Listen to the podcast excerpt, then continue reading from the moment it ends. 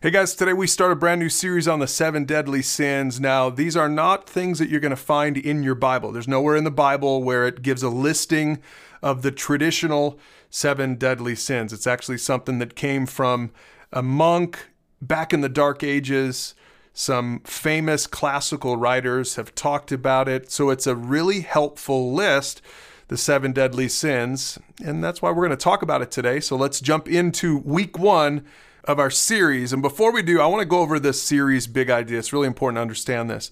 The 7 deadly sins are bad habits that destroy our ability to love God, to love others, and even to love ourselves. This is a great way to classify any kind of sin. After all, Jesus said the greatest commandment is to love the Lord your God with all your heart, soul, and strength, and then to love your neighbor as yourself.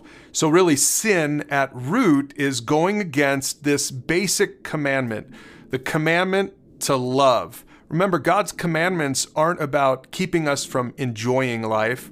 It's actually just the opposite. God's commandments help us to really get the most out of life. Well, sin destroys all of that. And here's the solution, according to author Graham Tomlin. We'll put a link to his book down below. We're basing this series loosely on his excellent book called The Seven Deadly Sins. He writes, "The emergence of goodness in us is not a matter of strenuous moral exertion on our part, but of responding to the love of God, who looked for us long before we ever looked for him, and working together with the Holy Spirit, who tirelessly works to bring some likeness to Jesus Christ out of us." So we're going to see as we go through this series that the antidote to these sins is actually to respond to the love of God. All right, so here's the classical listing of the 7 deadly sins. You got pride and lust, envy, sloth, anger, greed, and gluttony. And today in lesson one, we're going to talk about the sin at the top of the list,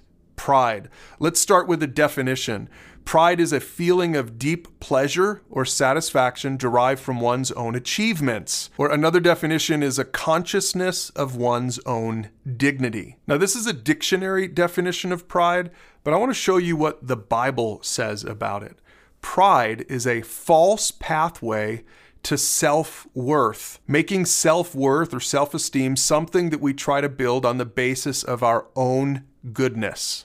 Jesus illustrates this really well in Luke chapter 18 when he told a story to some who had great confidence in their own righteousness and scorned everyone else, proud people, right? He said, "Two men went to the temple to pray.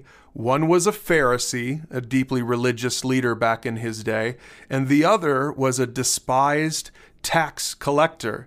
And the Pharisee stood by himself and he prayed this prayer, 'I thank you, God, that I'm not like all the other people, cheaters and sinners and adulterers. I'm certainly not like that tax collector over there.' He said, 'I fast twice a week and I give you a tenth of my income.'" All right, here's what's happening in this story. In case you don't recognize it, I think most of us do recognize it.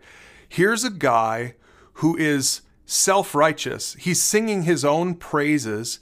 And what is pretty clear when we meet people like this, when we encounter people like this, maybe you're like this, or maybe you know some people like this, they're tooting their own horn, they're elevating themselves, they're trying to get other people to acknowledge how good they are. And so many times what's at the root of that is low self-esteem, really, because people who are confident in their own self-worth, they don't need to say stuff like that, right? But other people actually try to do this sort of stuff to build up their own sense of self-worth. And the problem with that, at least according to the Bible, is that it never works because we're all broken, we're all sinners, we're all imperfect. Instead, consider the opposite of pride, which is humility. And here's how we define it. It's being secure in your own standing with God on the basis of Christ's goodness alone.